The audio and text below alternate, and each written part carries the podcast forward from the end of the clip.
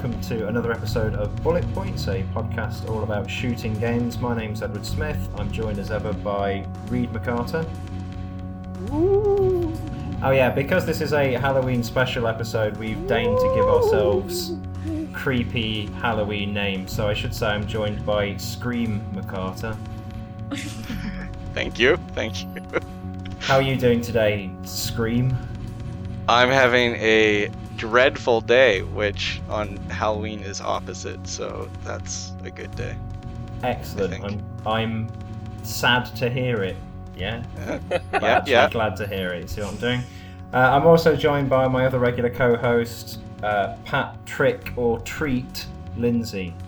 Ah, hello there. I see what you did there, Ed. I like it. Thanks, also- yeah, I also worked hard on really- I also really appreciate that you uh, are approaching this with all the enthusiasm of a parent who is begrudgingly attending his child's tea party.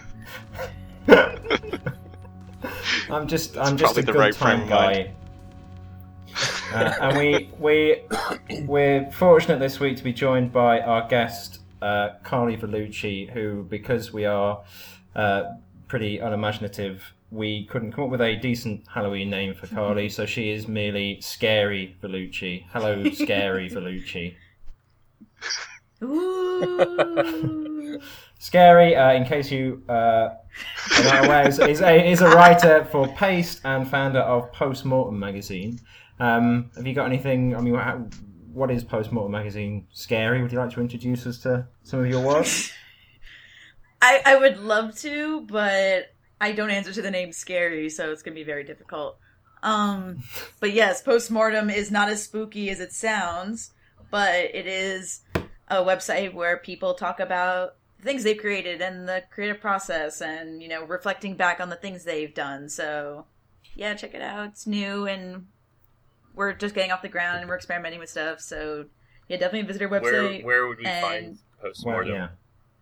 the website's at postmortemmag.com um, and then we also have um, a twitter it's postmortem underscore underscore mag and then we have a patreon that is patreon.com slash postmortem mag Super. Okay. Uh, well, I mean, uh, this week we're talking about Resident Evil 4. I'll just jump right in there. Um, because it's Halloween, because it's October, we're going to talk about a. Well, I guess we'll get into this later on. Is it a scary game? Who's to It's say? it's it's colored scary. It's coloured scary, yeah. Scary flavored. Yeah, it's, It's- scary yeah. flavored. There's a hint of scary. scary in the sense that it's you know i was i found it very difficult when i played it for the first time but so it was like a lot of panic because i kept dying but not like scary it's definitely a it's definitely a tense shooter, probably the tensest shooter that we've discussed so far. I'd say so. Yeah. Uh, yeah, okay. So let's just jump right in there. I mean, I was going to do some more kind of introduction stuff about Reid, you know, what you might have been playing this week, Patrick, what you might have been playing this week, but I think let's just let's just get to it. Um, Yeah. you know, Yeah. That's, that's that's what people tune in for. You know, they want the they want the heart of the discussion. They don't need to know what we've been doing. It's all about the games here, guys. Right? hmm Yeah, Absolutely. Thanks, thanks for coming with With me on that one.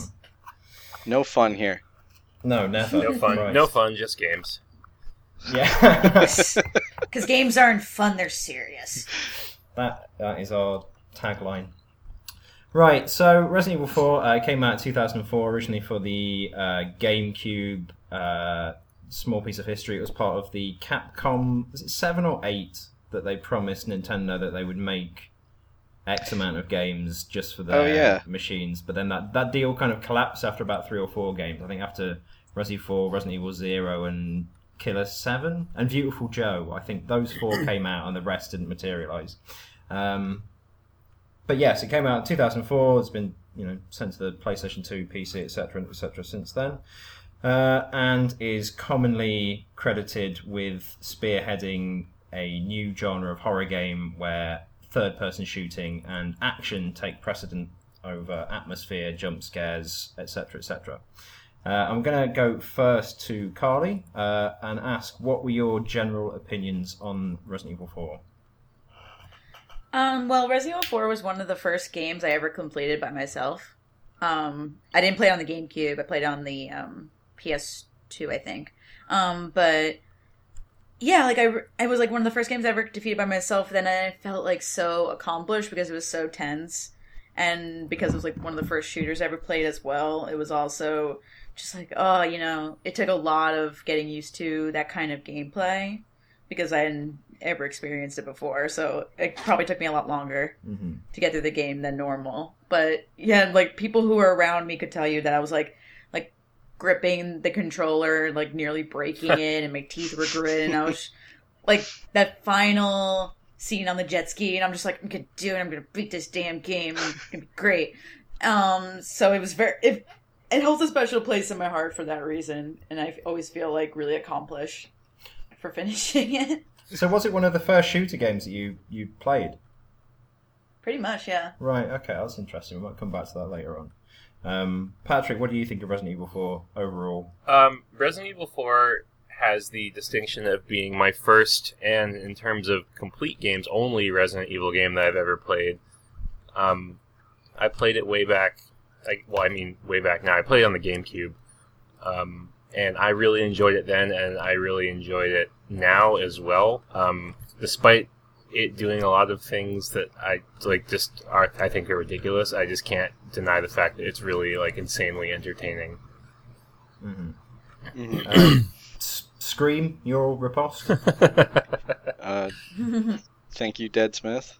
No problem. Um, yeah, I I mean I'm kind of uh, I'm kind of on Patrick's wavelength. There's something about this game that is so bloody entertaining. It's so just gleefully stupid, but it's also just so kind of like beautifully designed too. Um, everything is kind of in its right place, and it's very uh, exactingly paced.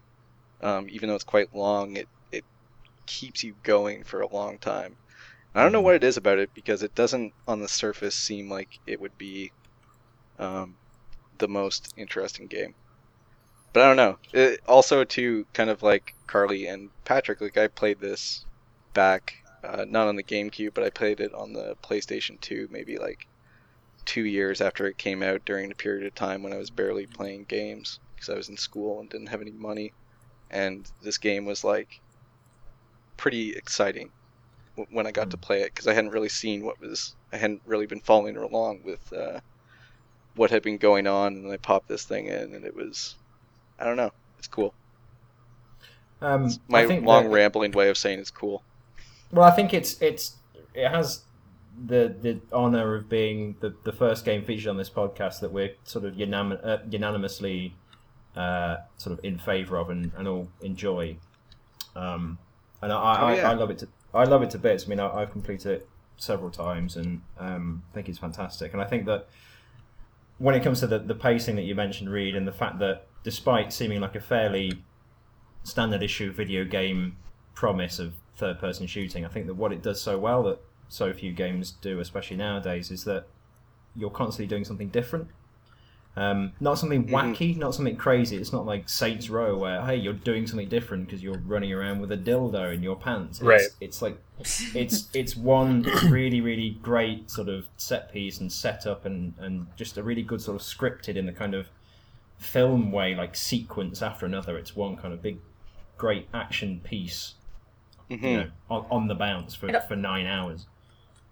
It also has very good, um, I guess, scaling in the sense that, like, you know, in the beginning you're just fighting, you know, creepy villagers, and then it just gets steadily crazier and crazier as you go along, and then, like, at one point you're fighting, like, literal giants, and then tentacle monsters, and, you know, it just keeps escalating. Little so Na- you're Napoleon thingies.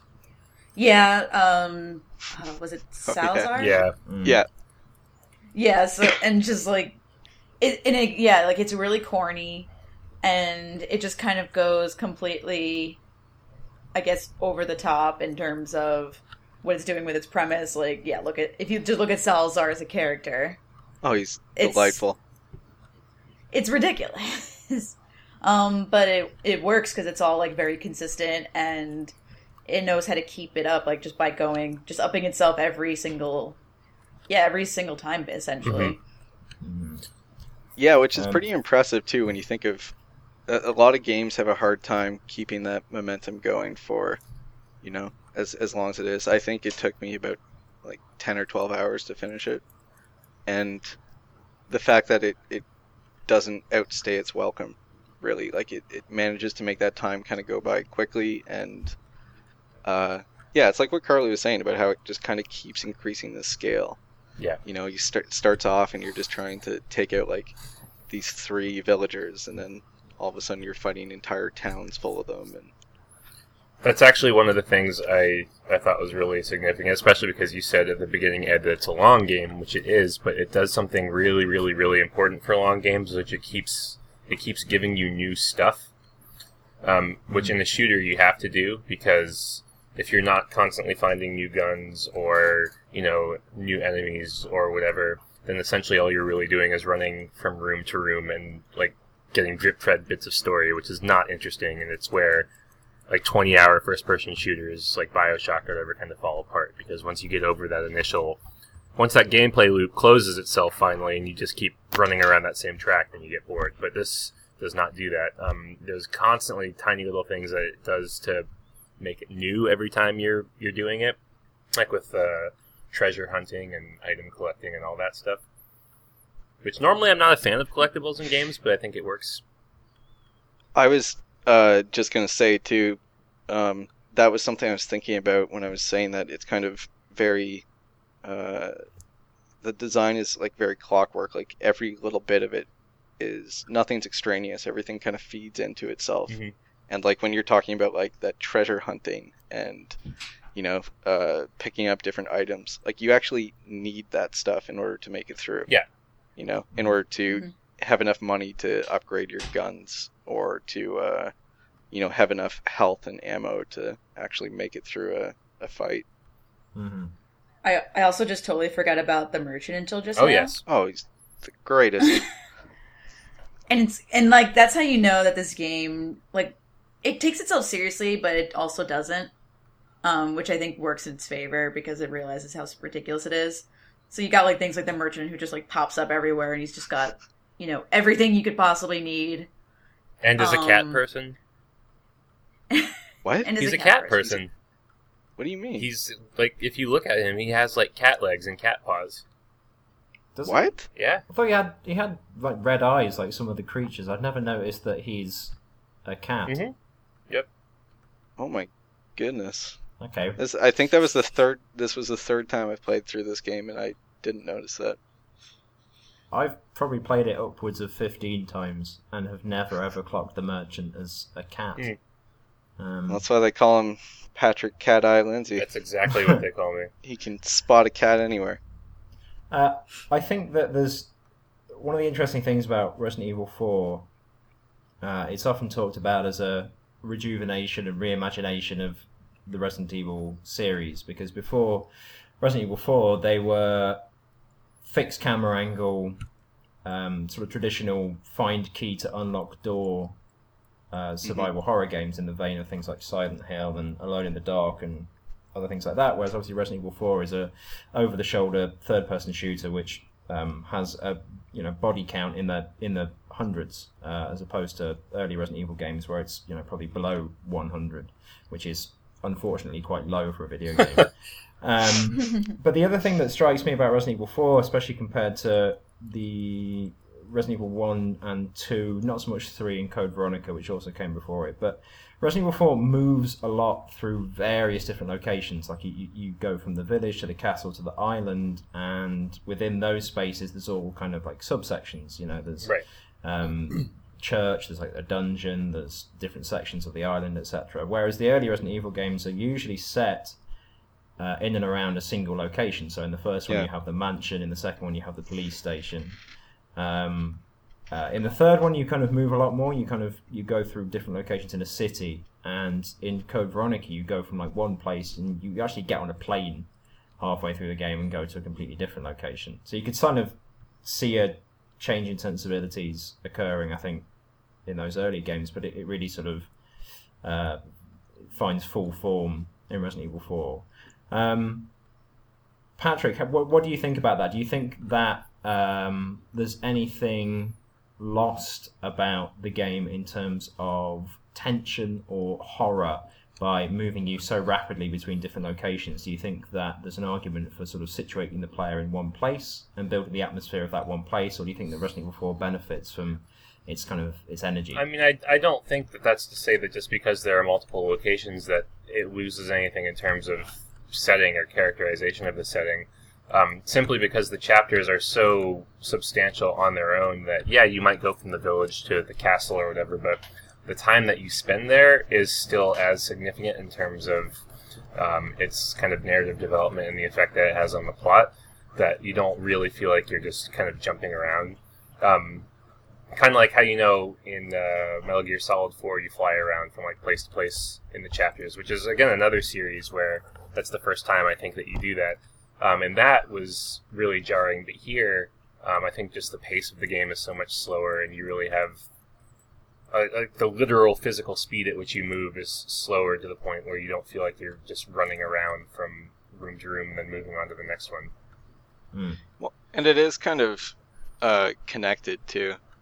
Like you, you don't really, you know, it doesn't it doesn't do something where you're jumping on a helicopter and then getting set down somewhere else. He's uh, Leon's kind of moving through pathways. You know, Mm. even when he like goes across the lake, which is a great moment in that game.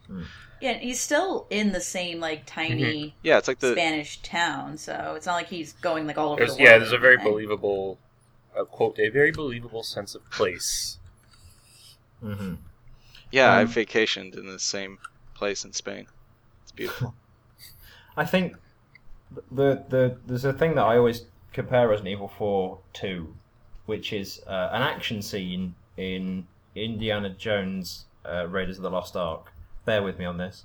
Um, Happily, there's there's a scene in that film where it's an action sequence and Indiana Jones needs to get from one truck at the kind of back of a, a convoy of trucks to the truck at the front to get some item or something that's on board the truck. Yeah, and uh, the entire action scene is about a 10 minute long sequence but it never kind of breaks away from that motivation. Like all indiana jones has to do is get from one place to another and all of the action and all the kind of mishaps and things that happen along the way stem from the fact that he's just trying to get from a to b um, and I think where a lot of games fall down when they try to do variety in action is that they lose that sense of motivation. They lose that sort of clear, not exactly narrative, but sort of uh, sort of sequential through line. You know, you kind of lose a sense of why you're doing anything that you're doing. So, like in Call of Duty, you know, people argue that you go from oh, you go from here to here to here to here, and it's really exciting, but you never have a sense really of why you're going to these places. Whereas in Resident Evil 4, you constantly have, even though it's like a horrible fucking sexist cliche, which is you've got to rescue the president's daughter, you, you still you constantly have that sort of narrative and, and motivating through line, and I think that's what carries it so well through all of these different locations. And you're also trying to save yourself too, Yeah, yeah. There, because you know, because you're infected. yeah, that's right. That Right. happens really early on too, which I thought was a pretty cool trick. Yeah, Yeah, you're immediately in danger the moment you enter the game. So you never, you don't ever really have that sense of like, well, I don't exactly know what's going to happen, but I'm just playing it anyway, and like, it, there's no sense of ease or com- or there's no comfort involved. It's just you're immediately in danger. Everyone's trying to kill you, um, and you also have to save the president's daughter, but you also have to save I mean, I yourself. think so, so it one works. thing that I think is really significant is that this obviously is a, as you call it, a reimagining of a horror series. Um, and even though this is basically a shooter with, you know, wearing like horror face paint, there's a lot that it does that is really subtly good at driving tension. Like Carly, the fact what you're saying that you're always like from the first moment in like your character is in danger, like literally dying. Um, normally, when you play a game, you get to the end of a level, even a really hard level, and then it's like, ah, there's a kind of a, a breather that you can take before you move to the next level. But you don't really have that here because of all these narrative and mechanical beats that they throw at you, like from the time that you start. yeah. You just kind of have moments where you're not directly under attack. Mm. from from the beginning. And that well that's the thing too is that it's it's like a it's like a B horror movie where it's completely silly and you're laughing at the performances but it still manages to uh, it can still kind of freak you out, it can still give you a, a good scare. Um, The Mhm. way that they, you know, I think there's, it is, it's so hard to like talk about this game in terms of its story, in terms of what it does well, because all I can think of is Salazar, the little Yeah. Napoleon guy. Yeah. that kind of stuff just sticks out at the forefront. But there are things that it does where it's like, uh, like they have that Night of the Living Dead kind of sequence where you have to board up a house and just kind of make it through, where all these zombies are coming in, and the controls are kind of fighting against you the entire time as you're trying to. You know, the controls in this game are this perfect mix of exactly what you want them to be, but also kind of too slow to make you ever feel like you're in perfect control of what's going on. And Mhm. they use that in these certain set pieces like this this zombies coming through the boarded up windows sequence too. And it, it actually feels very tense. You know they do manage to make things where you know it's not going to keep you up at night but when you're playing it it's frightening. Yeah, especially as like as you go through the game and the enemies get more difficult, they they still manage to keep up the sense of tension by you know steadily making the enemies you know more difficult and scarier and crazier and like you know Yeah. how in the beginning it's originally just you know the villagers but then you got the villagers with the chainsaws and you know then you got El Gigante and then you got all the, the Las Plagas like actively coming at you in droves and it's just like they managed to scale it very well. Hmm. And so you're never you're never like you say you never there's never a sense that you're you know oh maybe i'll make it. You know there's always like well you could die at any time especially when you come across boss battles and there's no shortage of those hmm I think one of the things it does uh, narratively, narratively is like too grandiose a term for Resident Evil 4, but but tonally is uh, it never devolves into knowing and sort of parody and hey look how fucking wacky we are. God look at this guy, isn't that crazy? You know, it's always it's always it's schlock but with a straight face. Um, and I, I really appreciate that. I, I appreciate the sort of sincerity and the confidence of Resident Evil 4 because a lot of games, um, I'm looking at Borderlands and things like that, is, you know, they, they introduce various eccentric and colourful and quote unquote crazy ideas uh, and then seem to sort of lose faith in them and say that we can only present these to the players if we joke about it and point at ourselves and laugh. And I, I don't like that. I don't like that sort of um, Yeah. insecurity. I, I like Resident Evil 4 for being very down the line. Like, no, this is this is it. Like, this is what we wanted to do, and we're not going to joke about it. It is funny. You do you do get the sense that like Leon and Salazar and all the characters aren't supposed to be parody characters, but like they do in a sense feel like this is actually what the people at Capcom thought like an international cop investigating the disappearance of a president's daughter. Like this is what they think that situation would look like, which is kind of it's kind of cool. Like you're saying, it def- definitely takes a a lot of confidence to do that. Mm. yeah and especially because like you said like it's not a like a parody of these kinds of you know like kind of like b horror movie like 1970s like gothic you know kind of horror schlock it's not um in any way a parody it's almost like a tribute well yeah you Um, can but it's from a japanese perspective yeah so it's another link removed you know Mm. Um, yeah, and I I do think that um, I do think that this game was made by people who genuinely love that stuff too.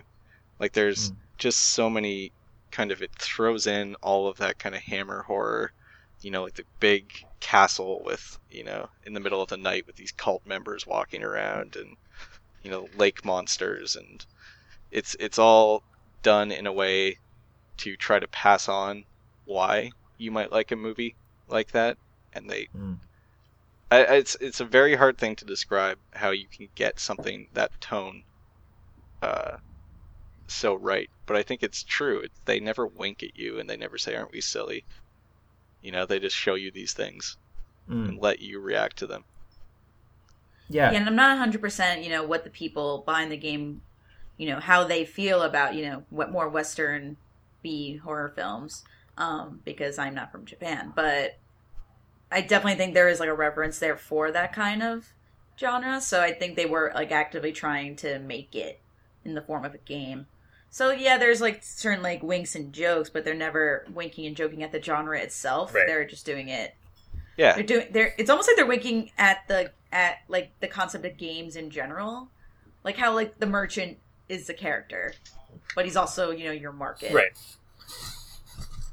Yeah, And that, that yeah, that was clearly like a choice where they're like, well, we have we want to have this kind of market in there, but we don't know how to do it, so we're going to create this character who just kind of shows up and is absurd and doesn't stick to the reality of the game at all, but it, it works. Yeah, it's it's true. I mean, even given the whole like zombie infestation plotline, that character doesn't really make a lot of sense. Just like his existence.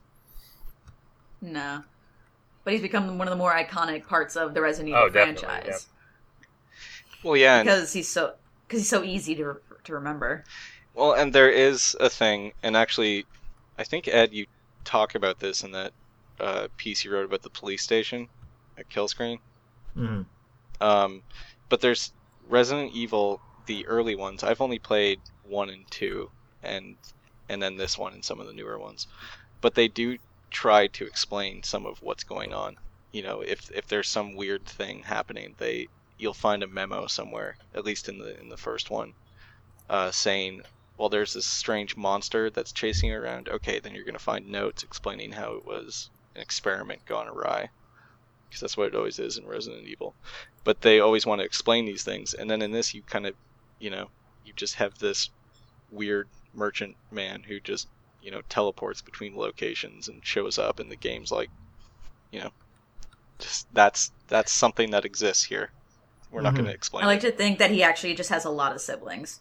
yeah it's identical I- twins I think that is something I appreciate about Resident Evil 4 is its reluctance to uh, over-explain or to explain at all. You know, it's not it's not overwritten. Um, in a lot of horror games, especially like you said, Reid, uh, and in the early Resident Evils, they're always struggling to find explanations for things because they they seem to believe that the audience just won't just has no sort of tolerance for imagination that has no Mhm. tolerance for um, flourishes and and uh, expression for the sake of it, um, and tries to make everything grounded and sort of sensical. Whereas in Resident Evil Four, there is some of that, but it, it's it's very much yeah, just just go with it. You know, just just take it, just imbibe this game. It's it's kind of good for you. Um, yeah, I, I really like it for that. Um, well And yeah, I like think they that I think that comes. Sorry, no no no go were you gonna say that? go for I was it just gonna say that comes. I think that comes from it trying to be separate from the other Resident Evil games. Yeah, Um, because you can play Resident Evil 4 without knowing the rest of the Resident Evil lore or anything. Like I didn't play any other games before I re- played Resident Evil 4, and I wasn't confused. Um, I mean, you get the stuff at the end that are that do tie in with the rest of it, but it's mostly a standalone. yeah So I think a lot of, I think of the fact that it's like kind of lo- like lore and plot light, um, helps make it so that you can play Resident Evil 4 without playing any of the others. that's actually a really good segue that I was hoping someone would make. Is if I remember correctly, when this game was released, it was actually pretty divisive among people who had been Resident Evil veterans. Um, oh yeah because it is so like drastically different mechanically than uh, the earlier games. Um, and I had not played any other Resident Evil games, but I'm curious, Ed and and Reid, to get your perspectives, and Carly too, if you because I know you're a big horror game person as well. Um, to get your thoughts on the Resident Evil 4, like made Resident Evil not scary or whatever. um, I what- wonder shall I go? Yeah, I was gonna say you'll probably have a better understanding because only the first one is really fresh in my mind at this point. I think that the oft voice opinion that Resident Evil 4 took Resident Evil in more of an action direction is not exactly right. I think that they have always been more action games than anything else. Uh, starting with the second one, especially, the sheer amount of shooting, killing, etc. in that game, and, and definitely number three, and definitely Code Veronica, they are action games. Um, they don't have the same camera perspective as a typical action game, but they are definitely action games with a horror bent. Mm-hmm. Um, Mhm. uh, Resident Evil Three, like, is just that the, the amount of enemies you fight and kill in Resident Evil Three is, is enormous. The amount of big explosion scenes and, and dramatic sequences is, is huge. They're not horror games in the kind of what you might think of traditional horror, which is quite sort of lo-fi and dark and moody and slow and you know oppressive atmosphere and limited ammunition and this kind of stuff. They've they've never really been that.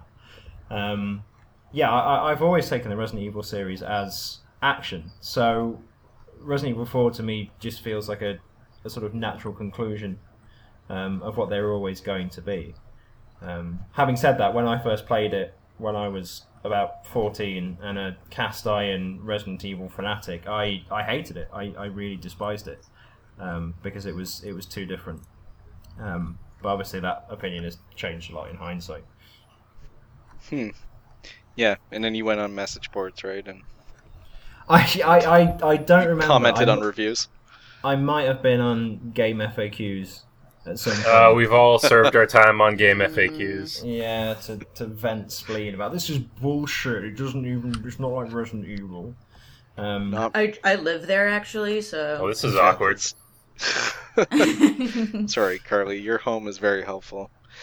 but there's, Actually, a, one there's of an interesting. Go on, sorry, Reid.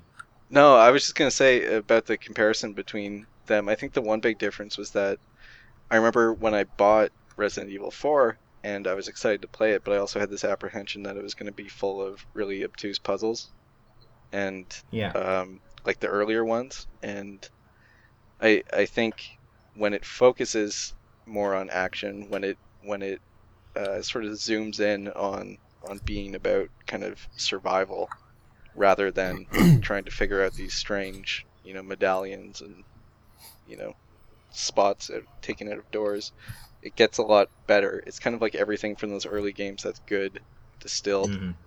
you know it's it's a little bit faster paced a little bit just because it does throw more at you. You spend less time kind of walking around in silence. But uh Yeah. yeah that, that's one thing i thought about. I was so relieved with this game. And also another shout out to GameFAQs you don't have to print out a stack of GameFAQs when you rent this from blockbuster when you're 15 or 13 or whatever Mm. It's true, yeah.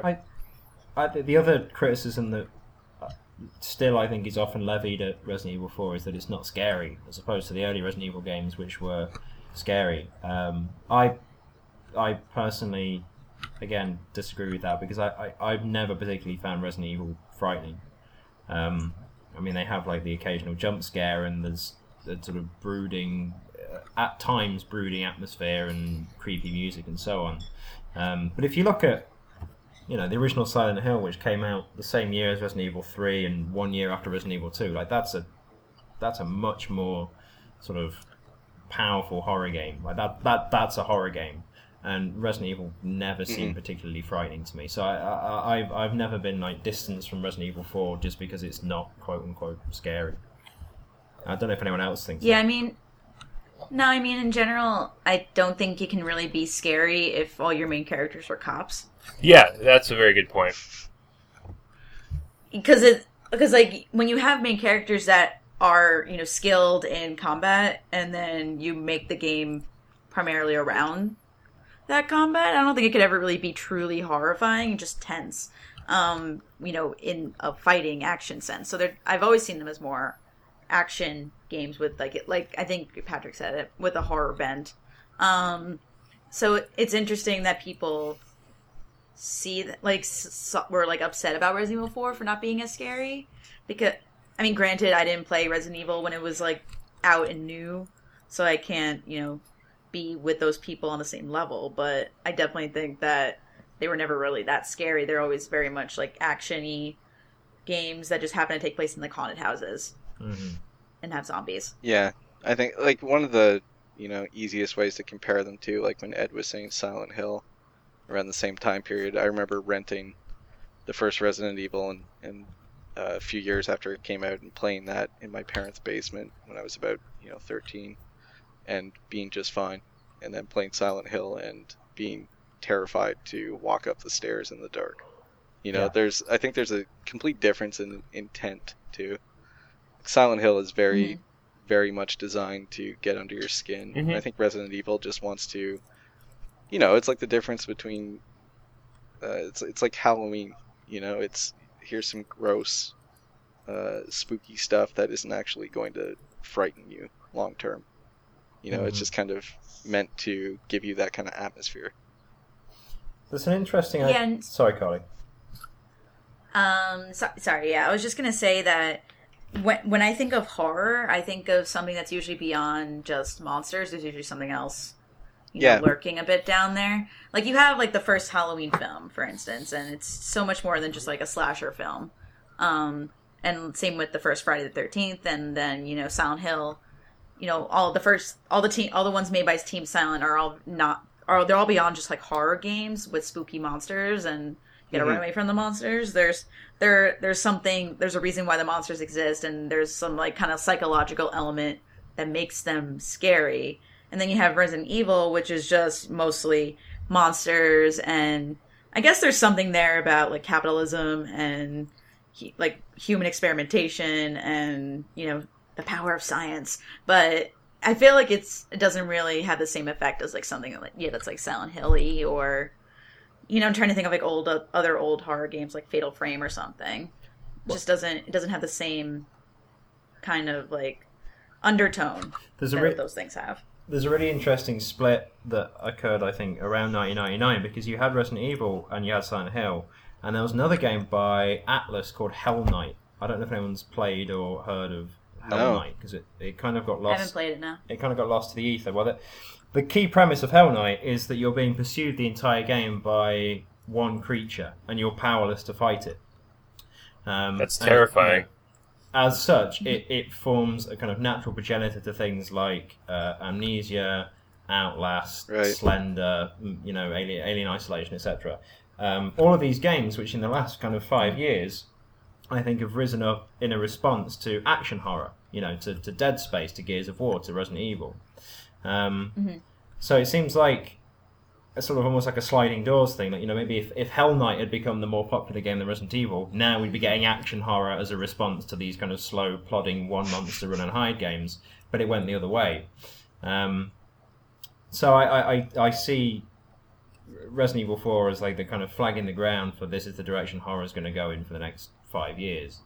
Um, and some people, especially in the last kind of two years, have sort of you know written action horror off as a bit of a mistake.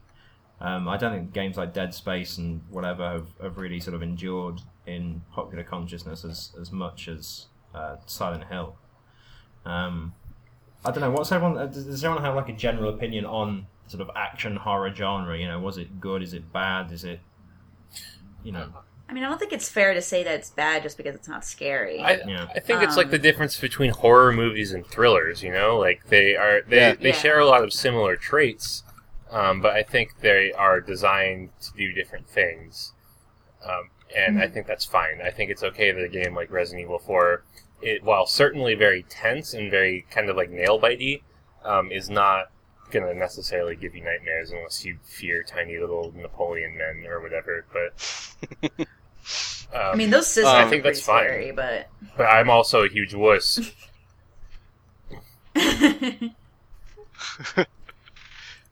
well, now you can have that stuff kind of coexist a bit more too, which is nice.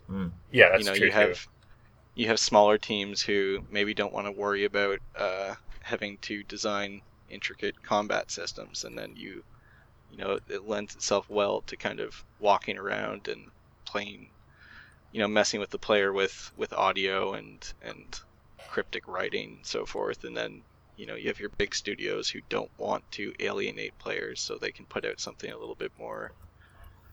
Uh, I don't know, a little bit more easy to digest and replay and blah blah blah. hmm hmm I don't know. I like I like, like I don't think. Sorry. No, no, no. Yeah, I was gonna say I don't think Dead Space is a bad game just because it's not like as scary as Silent Hill. Um, same with like Resident Evil. You know, just because it has horror elements doesn't mean it has to be super scary. And it's expecting a lot.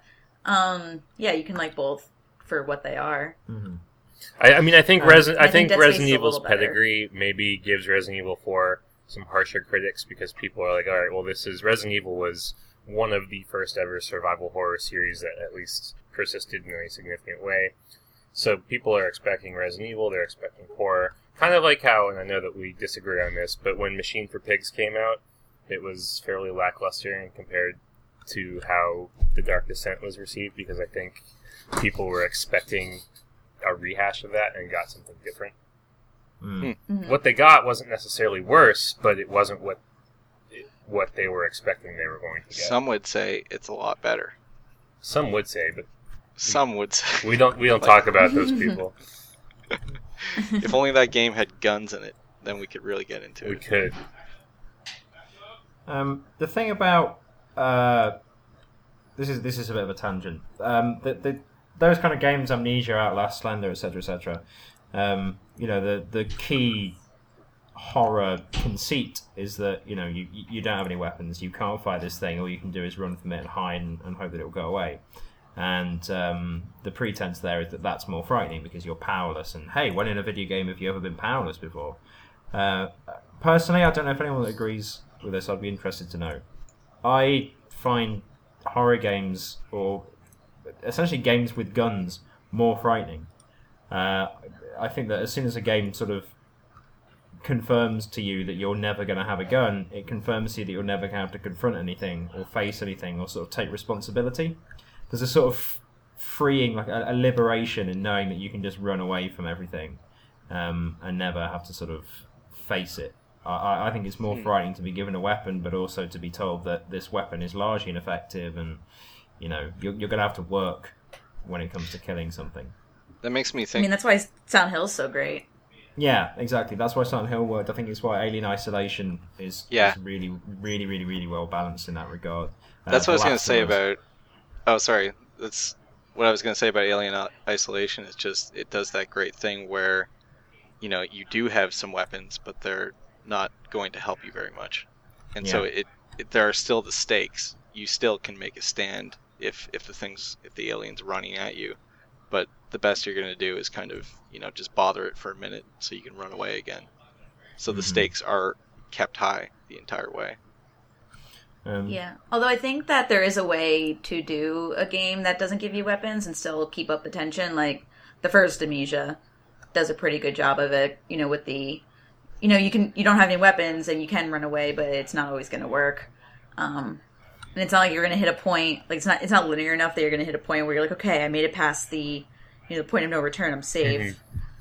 It's it um or like Outlast does this part like part of it does this pretty well. After a while, it gets kind of like, okay, I can run away if I do this. Um, but in the beginning, like, there's definitely a sense that, like, yeah, you're running away, and you can hide, but he's gonna find you anyway. One thing This- I'm interested in getting you guys' opinion on is the idea of Resident Evil as it stacks up as a shooter.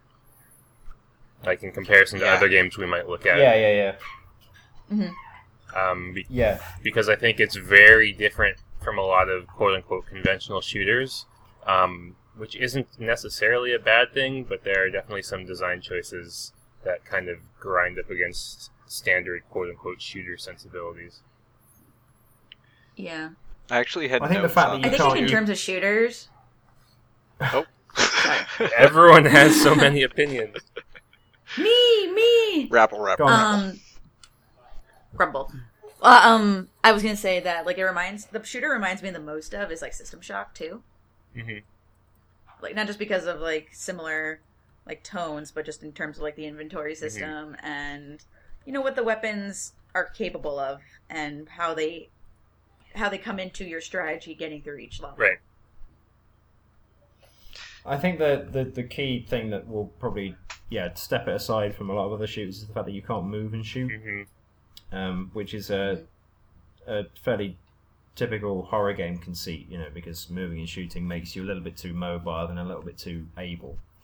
Um, but uh, the fact that you can't move and shoot also, I think, changes uh, things like geography and changes the way that enemies have to attack you and changes the way that you uh, are sort of encouraged to approach fights. Um, Resident Evil 4, most of the places that you encounter enemies have a sort of funnel. Uh, there's always a kind of place where you, you're better off standing your ground and, and sort of letting the enemies come to you as opposed to trying to outmaneuver them. It, it becomes like every, Right. every every fight in Resident Evil 4 is a kind of wave defense. Um, Or if you're sort of playing the game effectively, then that's how it, it ends up feeling. Um, and I think that it, it's. I'm trying to describe it. I, I guess it, it's it's quite a sort of basic, but but not basic, but but straightforward test of your aiming skill. You know, you're, you're not sort of ducking and diving and weaving and taking cover from enemies. It's just about sort of placing shots. It's like a sort of shooting gallery.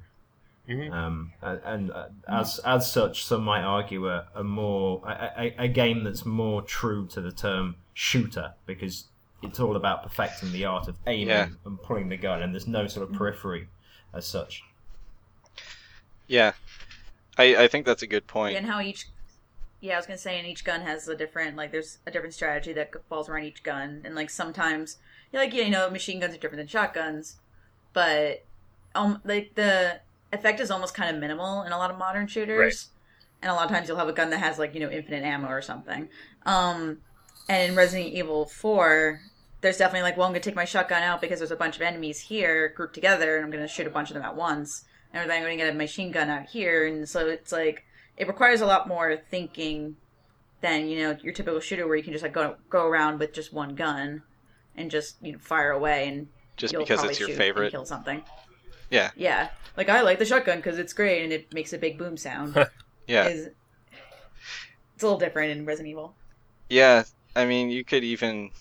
I, I don't know if this is gonna make Patrick's head spin around or something, but there's it's almost Doom-like in uh, there's a there's kind of a right tool for each encounter. Yeah, I was actually Mhm. gonna, I was actually gonna say that, not in those words because that would be sacrilege. But no, I, I, I definitely agree with you, and I think that that's a really important thing that a lot of shoot quote unquote modern shooters overlook is you really have to like if you can't make each weapon feel different and feel unique and feel cool and satisfying, then like what are we even doing here? Right. it's uh yeah, I think I think something like The Last of Us did that pretty well uh, as well, where you're kind of you know what you, you see enemies coming at you and you have a split second kind of to decide which which gun am I going to pull out and kind of make my stand here hmm or or Mhm. try to uh Mhm. you know, and Resident Evil does a good Resident Evil 4 does a good job of funneling you into getting familiar with each one too because you'll pick up different ammo and kind of be forced to uh to use one when another one runs dry and Yeah. yeah. But one Yeah, I was gonna say that there's like a sense of tension when you're like, okay, a shotgun would be great here, but all I have are handgun bullets, yeah.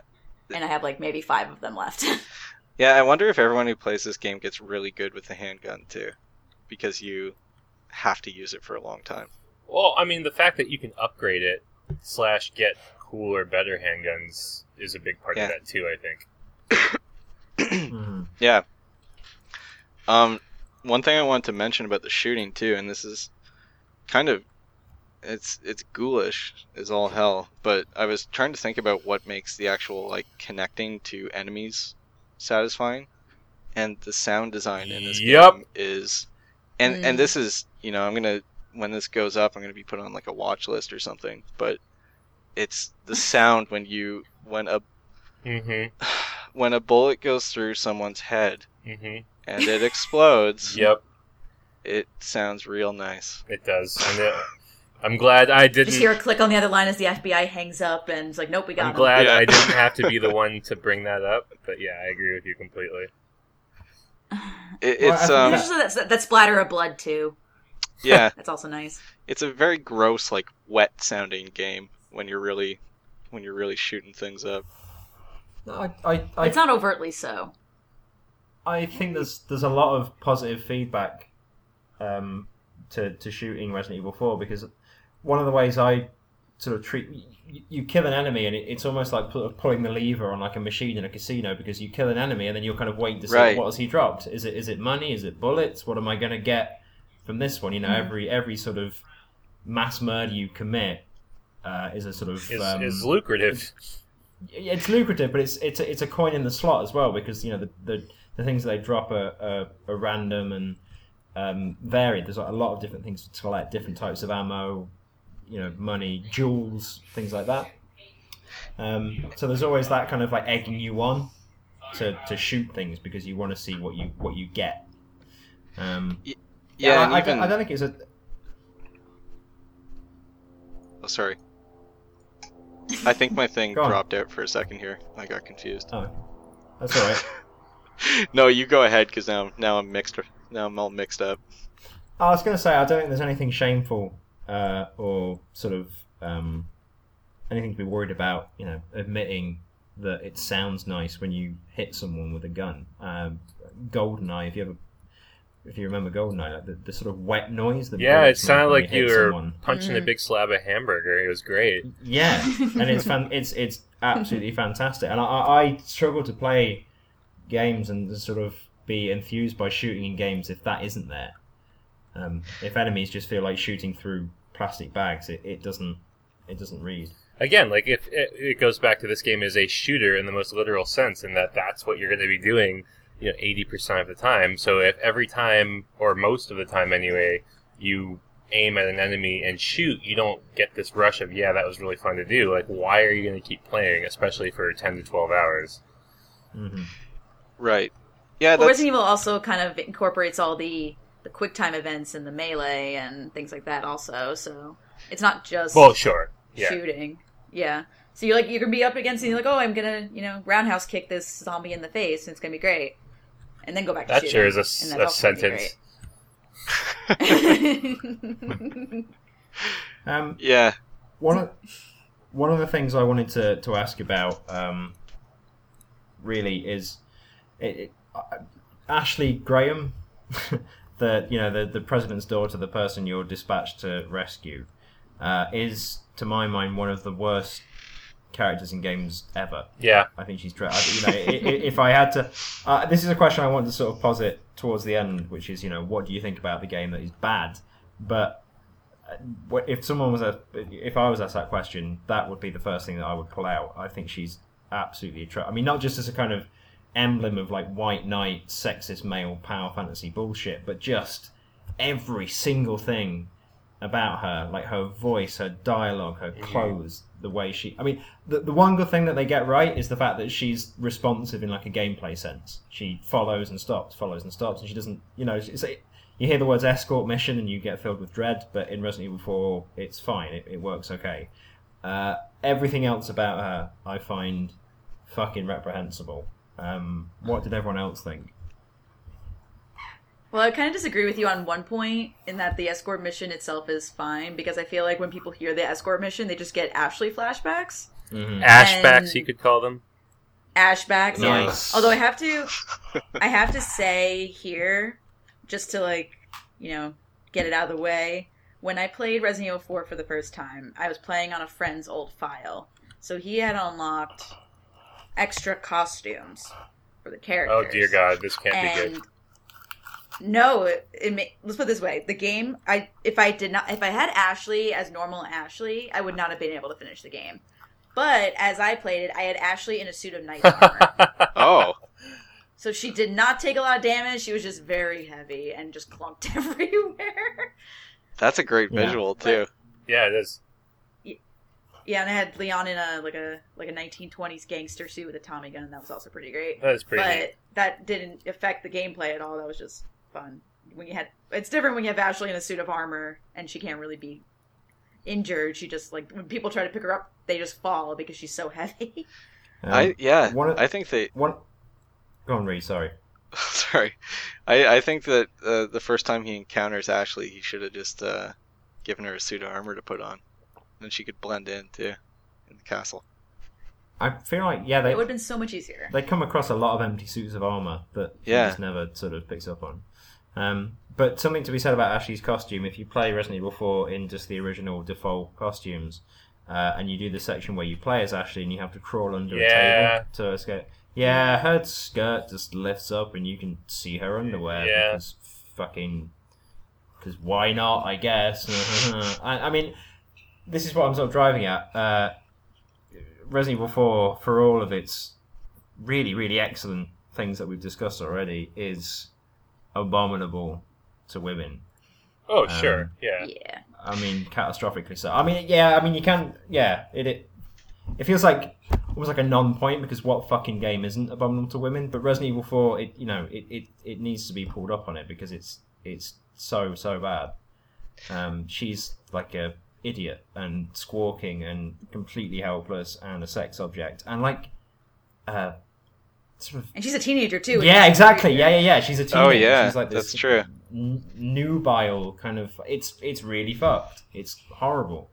Um yeah i'm i'm canvassing opinions. And even Ada, who's supposed to be like a, a, a stronger um, char- female character, is also she very wears an evening gown. I know, like who does that when they're out, you know, shooting zombies and going on missions and swinging down from, you know, balconies and stuff? Like it doesn't make it's it's ridiculous. She looks ridiculous. I mean, she. I mean, granted, she pulls it off. Who wore it better, sort of thing. But uh, um, yeah, it's definitely not practical spyware. Uh, yeah, I just think it's kind of funny how when I think about games from that time period, I just kind of accept that it's going to be horrible and the women are going to be treated terribly and they're going to be sex objects and they're going to be nearly naked and there's gonna, I'm going to see their underwear. Well, s- and I just kind of accept that as a thing that is going to especially happen. Especially in And- horror of all places, right? Yeah. Hmm. yeah, I mean, like S- Silent Hill avoided this, but most other places are like, oh, look at the, you know, like when you have a woman in a horror anything, Yeah. she's sexualized very quickly. I think Silent Hill still. Ha- I mean, in the second game, it's it's given a lot of mitigation and it, it becomes a lot more interesting. But Silent Hill, the original, is still a story of a man trying to retrieve a girl, like a female, Yeah. uh, albeit his daughter. Um, yeah, I, I, I don't know. I just uh, it- it's it's the one thing that sort of holds me back from falling head over heels Resident Evil with Resident Evil Four is Ashley and Ada. Uh, I just it's it's the one thing that really keeps me from, you know, flat out adoring that game. yeah, And- no, I completely agree with you. and, and when you say too that it's it's almost something to be expected, um, I think the one thing it it misses when it's kind of trying to evoke uh, this kind of like uh, you know low quality B movie horror is that even in those movies you did have some uh, kind of subversions of the predominant like sexual politics too. You did have Mhm. you had sexualized women, but they were also given more opportunity in horror movies often to have some kind of agency, which is something that I don't think this game gets at all. Uh, No. It just it just sees the surface of it, where you know have have the woman who needs to be uh, kind of taken care of, and protected, and dress her in you know a, a sort of I, I don't know the right way to term whatever the hell she's wearing that skirt and sweater thing. Um, Schoolgirl. yeah, it's like a schoolgirl outfit. But you Mm. know, even even in a lot of these movies, you would have you would have the woman who's sexualized, but she's still managing to do things of her own accord, which was at a certain point, you know, it's so it's such a, a back uh, backhanded compliment, but it was something in in the '60s and the '70s when these uh, drive-in movies to show something like that, and this game just completely doesn't do that. No. Well, at least in the '60s and the '70s, if we're talking about like Western horror, a lot of a lot of horror movies were actually like subverting those gender politics because that that was that was during a time when women, you know, second wave fem- feminism was a thing, Yeah, yeah, that's and a lot that's of it I was like playing on playing on those fears a lot. Yeah. Um, and this is you know, this is a this is a Japanese game, so it's coming up in, in a different culture. So I understand them completely missing that point. Um, yeah, so not like I don't want to like excuse Resident Evil at all for like employing these kinds of like really sexist um, dynamics, especially between Leon and Ashley, because it's kind of gross. Um, but yeah, like it's like like I said, like I just kind of like, well, you know, games that were made and this time definitely had like the woman as a trophy, and that was a thing, and like it's almost like it's almost like impossible to criticize because it's just everywhere and it's just always there. And it's just Mm. like kind of something that I accept as almost like a default, which is Yeah, what's, horrible. like, what's the opposite of beyond reproach? Like, it's it's kind of that. It's like reproach, kind of expected and taken for granted. It's benign. Yeah, it's like when a game doesn't do that, that's when I get really excited. When I'm like, oh my god, the woman did like saved herself. That was so amazing. Did you guys see that? Mm-hmm. Because in most in most things I play, it's usually not because that the default is almost like Resident Evil 4, and that's it's a pity that that has become our default, and I'm hoping that we are on the way to changing that because it's annoying. But yeah, it's like almost just kind of like, oh yeah, Resident Evil Four, and it's almost I almost like instinctively dismiss it, which is terrible. But it's almost just like it's just like whatever. No, I know you. All games were like that. Yeah, I know what you mean though, especially like you know early 2000s, and I'm sure you know before that as well. It was almost just a given. Mhm. You just kind of rolled your eyes and kept going. You know, you thought Yeah, exactly. you thought, well, uh, you know, they're trying to sell it to 14 year old boys, and you roll your eyes and, and go. Um, I think now it's not like things are so much better now, but I, I think there is, uh, at least in, in some sections of, of the industry, there are people who are thinking about that a little bit more.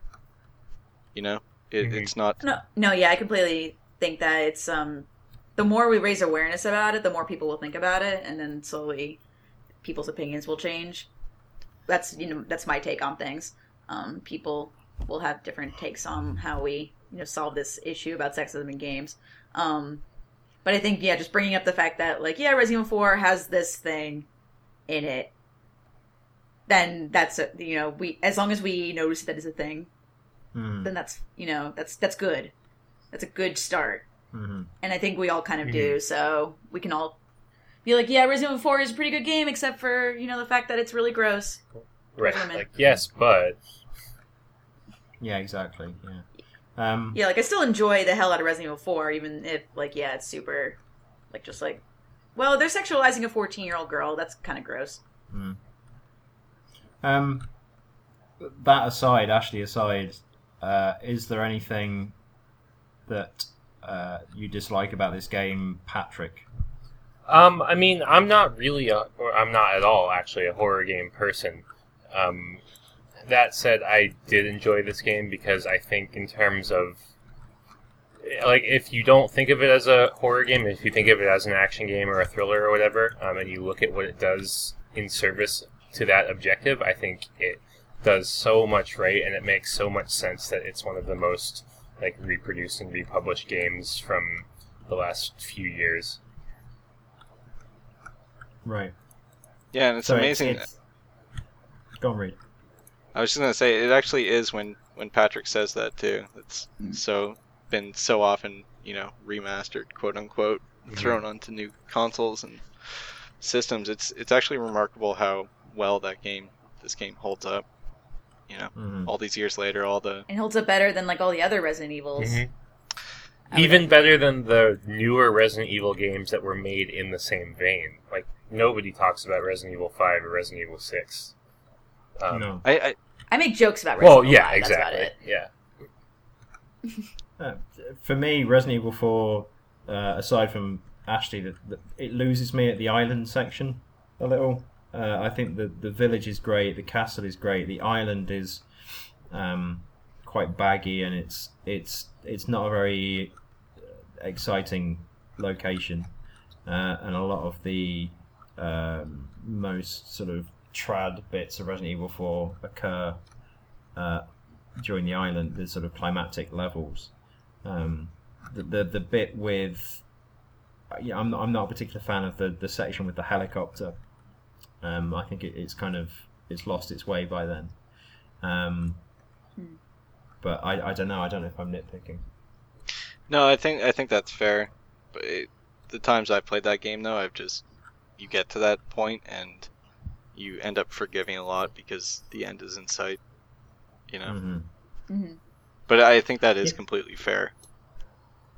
Yeah, I, I, I think the village and the castle are, are really well characterized locations, and, and everything that happens in them feels um, sort of part and parcel and implicit to that location. So, you know, in the village, you've got people attacking you with like you know hand tools and things. In the castle, you've got knights and monks and chains and all this kind of stuff. At the island, you've just got guys that are just guys, and there's a fella with a machine gun, and it's just a little bit it, it kind of devolves at that point from the the really well characterized and grounded and sort of solid through line that we talked about earlier on to sort of just because hmm it's something just Mhm. because like it, it doesn't the, the situations that you find yourself in aren't sort of lifted from the location like they are earlier in the game it seems to me Yeah, No, that's fair. It also has the probably more of those uh, quick time events too. That Yeah, are Mm. wh- which for me are the the one thing that I really don't like in this game. It's it's a sort of a one one big sore spot in in otherwise really solid, uh, carefully considered design, or the parts where you just I- have to mash on a button to get through. I think they've Mm. they've aged badly compared to the rest of the game. I think they've aged. But in 2004, you know, that was Yeah. a new novel. Hey, we've never really tried this before. Let's see what this does. Whereas these days, it's it's something that is you know kind of running joke. Um, Mhm.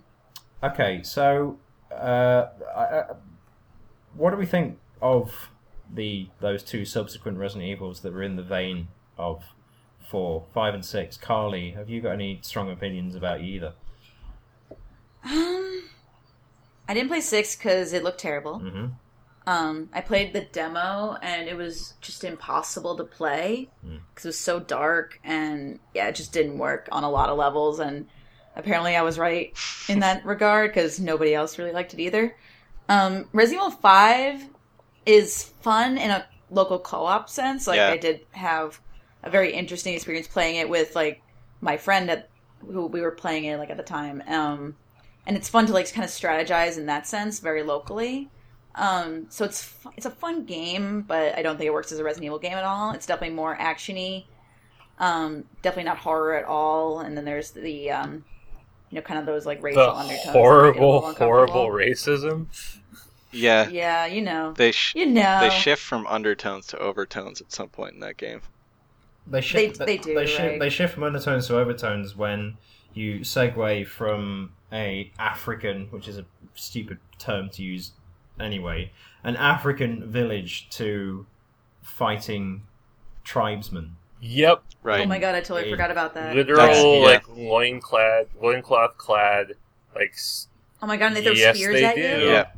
That that's what I Oh my, was. oh my god, I totally black. I totally blacked that out. that's what I was thinking about. Yes, it's very racist. Yeah. Yeah, That I mean, kind they- of that dive bombs that entire game when you get to that point. I think they try to offset it with the fact that you're accompanied by a black woman. And one of the things that I swear I've noticed, I, I, I've, I've looked at screenshots and I swear I can still pick this up from when I was playing it, was that if you look at a crowd of enemies in Resident Evil 5, I think one of the things that they tried to do to offset its accusations of you're just a white guy shooting black guys is they've sort of dropped in some other ethnicities in amongst the enemies. Yeah, I think you're right. There's like the, the, the I think they did too. yeah, there's the occasional sort of white looking guy, there's the occasional sort of Asian looking person, and it's like, oh, we're not just shooting black people, we're shooting everyone. And it's just, what were you thinking?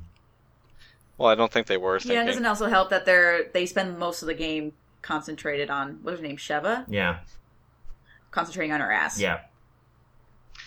Yeah. yeah, It, which is a bit of a shame because a, a bit of a shame. It's a it's a huge shame because I was gonna say like Carly, you know, I played that game with a friend and a bunch of beers, and that's a that's a fun way to play that, you know. And it also helps when you're with someone else and you're, you know, have been drinking a bit to uh to kind of just be like, oh my god, this is the worst thing ever, and then you just kind of keep moving on and going, you know. hmm you need But- that moral support.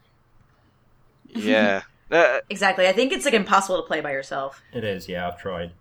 It's It is impossible. Um, Resident Evil 6, I think played a bit of that. They tried to sort of inherit the spirit of Resident Evil 4 in the sense that it's a game that has a lot in it. So there's there's all these different locations, there's all these different campaign modes you could do with different characters who have different abilities and different weapons. There's all these features, features, features.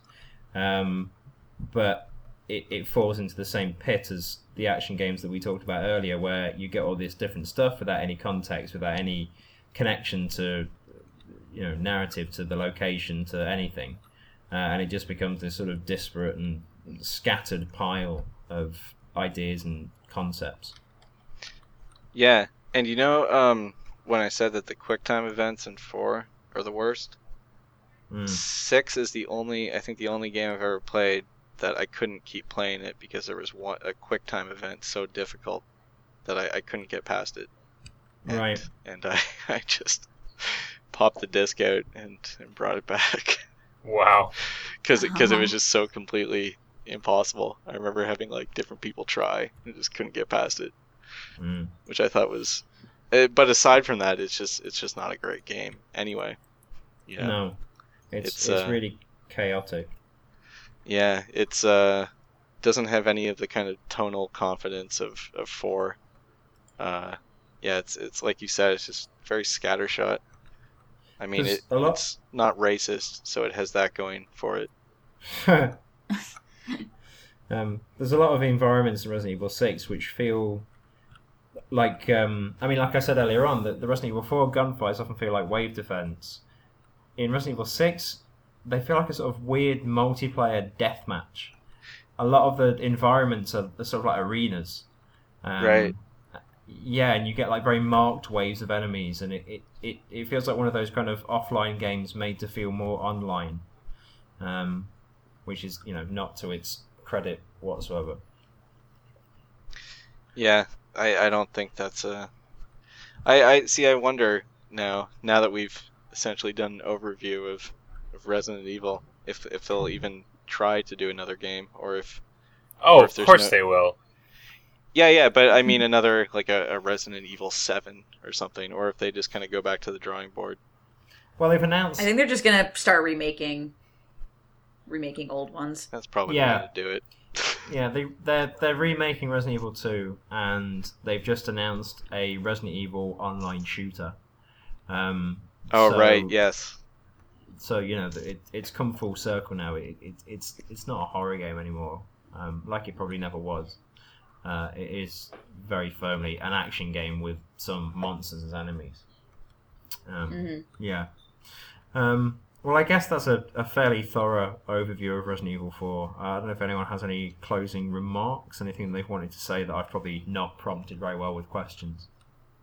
Um, I think I wanted to add actually when you were talking about the island, um, when like one of the problems I have with Resident Evil Four is like its tonal shift towards the end.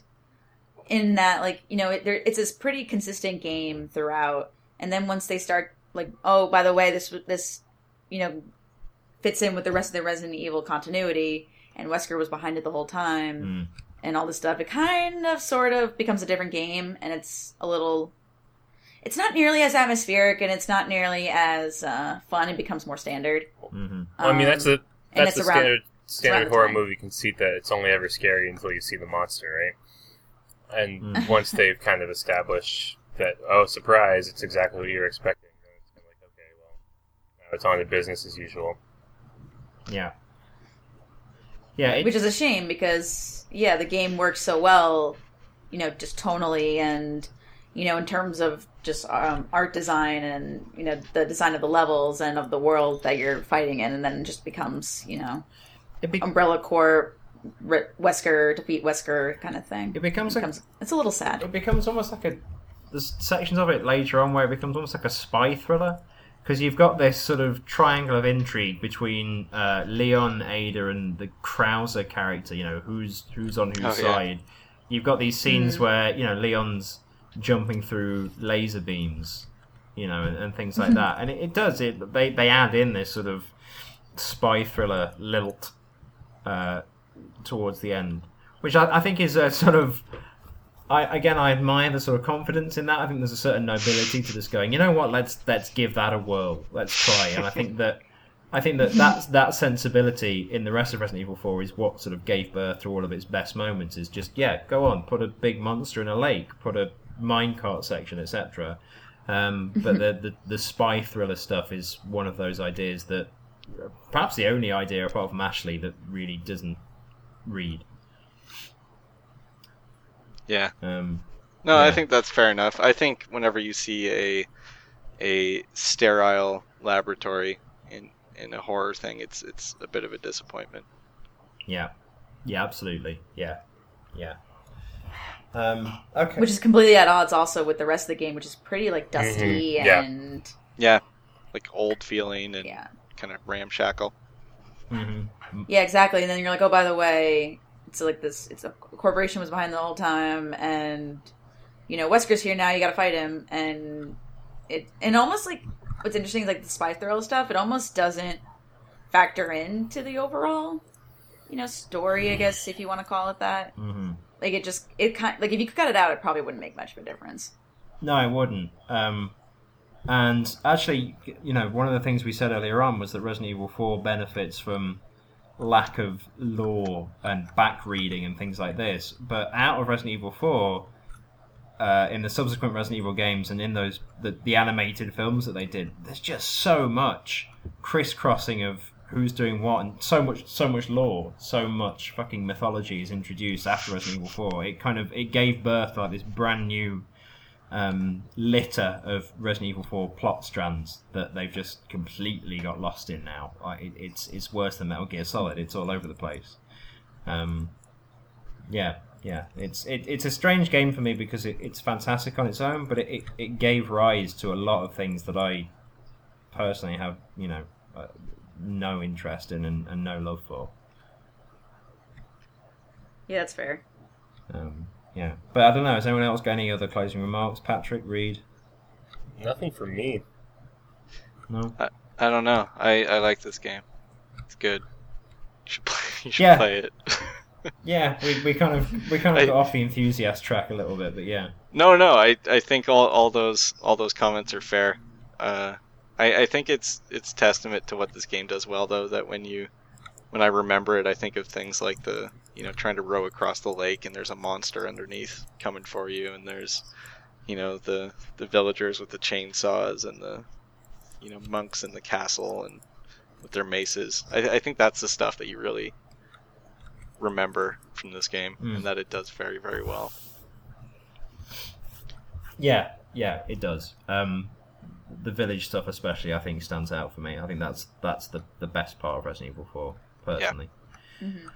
Okay, Yeah, uh, well, you. I think we'll we'll we'll probably leave the discussion there. Uh, I think we've once again summed up and sewn up Resident Evil Four. Uh, I mean, my rating out of ten would uh, seven, probably a firm seven, Okay. a solid seven. Reid. Mhm. Um. Well, if you okay, but if you carry the nine, good. How's what do you Yeah, guys that- think about the replayability? Well, I mean, I don't like to be willy nilly. I don't want to just sort of throw numbers out arbitrarily. Um, but I have I have looked into this and, and checked the graphs and, and so on. And, and, and replayability is about a seven.